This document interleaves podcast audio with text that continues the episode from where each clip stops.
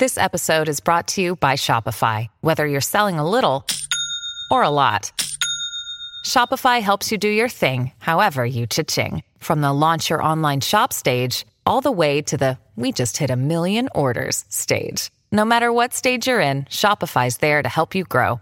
Sign up for a $1 per month trial period at shopify.com slash special offer, all lowercase.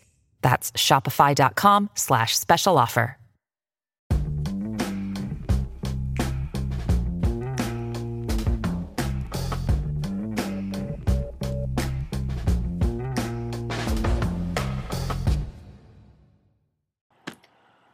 What's up, everybody? Welcome to another episode of the Stock Bros Podcast. My name is Tony, and today I'm going to talk about stable coins.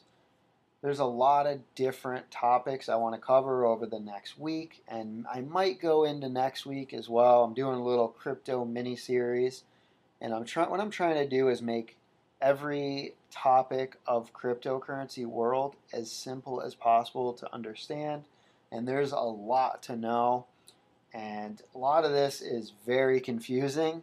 And even for someone like myself that has done a lot of research into this, uh, some of these topics are very difficult for the average person to understand that doesn't have a computer programming background. And let's face it, many of the people that claim to be experts with cryptocurrency, even they don't fully understand this stuff.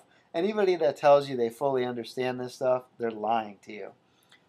So what I want to do, my whole goal of this podcast is to make it as easy as possible for the average person to understand and keep it jargon free. Now, before I get into stablecoins, I just want to say please remember to subscribe. And also, if you're on the Apple Podcast app or listening through um, Google or Spotify, please leave a review and a five star rating because that helps me out so much and I appreciate it as well as checking out my links in the episode description. If you want to get started with investing in crypto, crypto, you can use my link for Coinbase. And also, I have my links for my investing for beginners course through Udemy, and I'm up to 130 students now, which is awesome. Thank you all so much. And also, we all know about my links for Acorns and Public two of the easiest apps to get started with investing for a beginner. So check out those in the episode details and use my links, and you can get free money when you start out or a free stock with Public.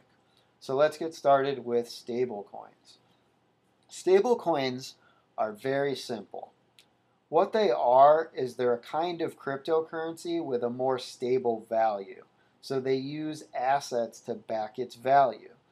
They use assets such as fiat currency like the US dollar or the euro. They use commodities like gold or silver.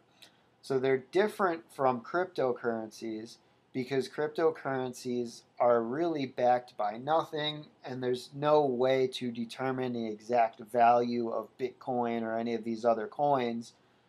Uh, it's mostly all speculation you can kind of track charts and look at trends, but there's no way to place intrinsic value on any of these coins. Whereas with a stable coin, they're pegged to a currency like the US dollar and or like a commodity like the price of gold. So how they work is one stable coin is equivalent to one US dollar. Now there are stable coins, like I said, there are other stable coins that go off of things other than the US dollar. But for the purpose of making this simple, I'm going to talk about the two largest stable coins today.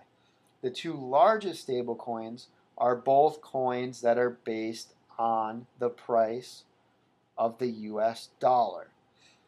Now, how they work is each stable coin anytime someone buys a stable coin, the exchange that created the stable coin has to make sure that ev- for every stable coin they have, there's one dollar in a savings account. And these savings accounts get audited on a periodical basis. Now, the two main US dollar stable coins are USDC, which was created in 2018 by Coinbase and another company called Circle.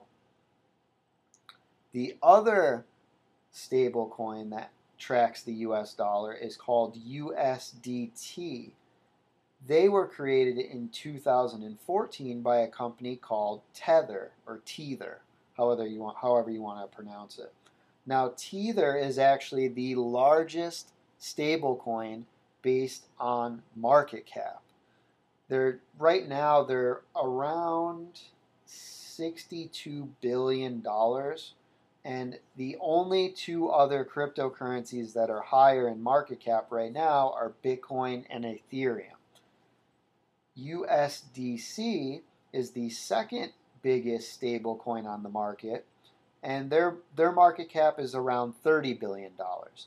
Now the thing to remember with market cap is it fluctuates by the second, especially with cryptocurrencies because cryptocurrencies trade 24 hours a day, 7 days a week where stocks do not. So as of right now that's what the market cap is, but market cap changes by the second. Now let's talk about these two stable coins. USDT, these accounts are inspected and audited, but no one really knows the basis that they're audited on because they don't disclose it. USDC is audited every month, and the audit reports are actually found on Circle's website and I believe Coinbase reports on it as well. So Coinbase and Circle use a third party company to audit them, and when they're audited, the reports are, are found every month on Circle's website. So they're more transparent than Tether, the company that created the largest stablecoin. And Tether or Tether, they've actually had some controversy they've been inspected or audited before, and sometimes the findings don't match what they should have actually in a savings account to back their stablecoin. Uh, I know one of the most recent audits, there was something like $800 million less in their savings account that they should have had to match these stable coins. And the problem is, if they don't have a one to one match, if a huge amount of people start cashing out of these stable coins to go into US dollars, they're not going to have the liquidity to cash these coins out. So that could become a huge problem. So, from what I've seen and from the research I've done, it appears that USDC would be the safer stable coin to buy if you wanted to buy a stable coin to track the US dollar because they are more transparent and they've had less controversies. So let's talk about some of the benefits of buying a stable coin. Now, a stable coin is less volatile than crypto because it's pegged to the US dollar. These particular stable coins are pegged to the US dollar. Now, if I wanted one benefit of that would be if I wanted to buy $1,000 of US stablecoin, USDC, and I wanted to send it overseas. I wouldn't need a middleman like a bank or a government or a Western Union, and I wouldn't need to worry about the time zone difference. I wouldn't have, need to worry about if the bank is open. I wouldn't need to worry about processing fees, or there would be some fees, but not as much. I wouldn't need to worry about processing time. So I could send 100 USD stable coins overseas on a Sunday, and I don't have to worry about them taking two to three days to post because they're transferred instantly like cryptocurrencies are. Now, the there's also a downside to this because while the USDC does have some regulation, it's not backed by the actual government. These are kind of third party financial institutions that are doing these audits so there could be a little bit of shadiness to it, like we've seen with USDT Tether. We've seen them not openly disclose on a regular scheduled basis. We've seen some discrepancies in what they should have in their savings account. So there's things like that to take into account as well. And also, they've been called out before by the Treasury Secretary Janet Yellen and also the federal chairman Powell. They've also made statements to the Senate about how there needs to be regulation and more um, transparency in terms of stable coins. And actually, uh, the federal secretary, or I should say the federal chairman Powell, he said, and I'll quote him, that you wouldn't need stablecoins and you wouldn't need cryptocurrency if you had a digital U.S. currency that was back, backed by the Federal Reserve.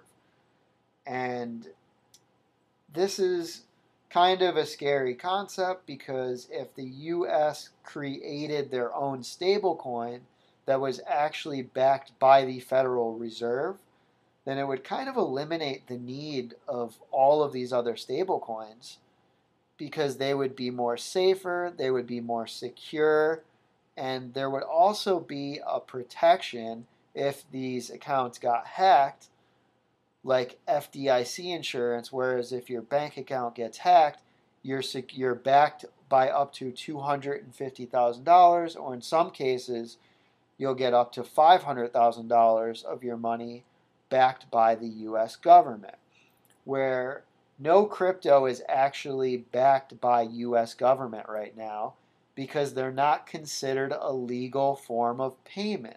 They're not considered currency. In the US, cryptocurrency is considered property and they're taxed just like property tax. So it'd be interesting to see what happens if the US decides they want to create their own stablecoin It'd be interesting to see if the stablecoin market crashes, if people start panicking and pulling their money out. And it could hurt cryptocurrency as well. But as of right now, this is all st- mostly speculation. No one really knows what's going to happen as of right now. So hopefully that gives you a better understanding of what a stablecoin is.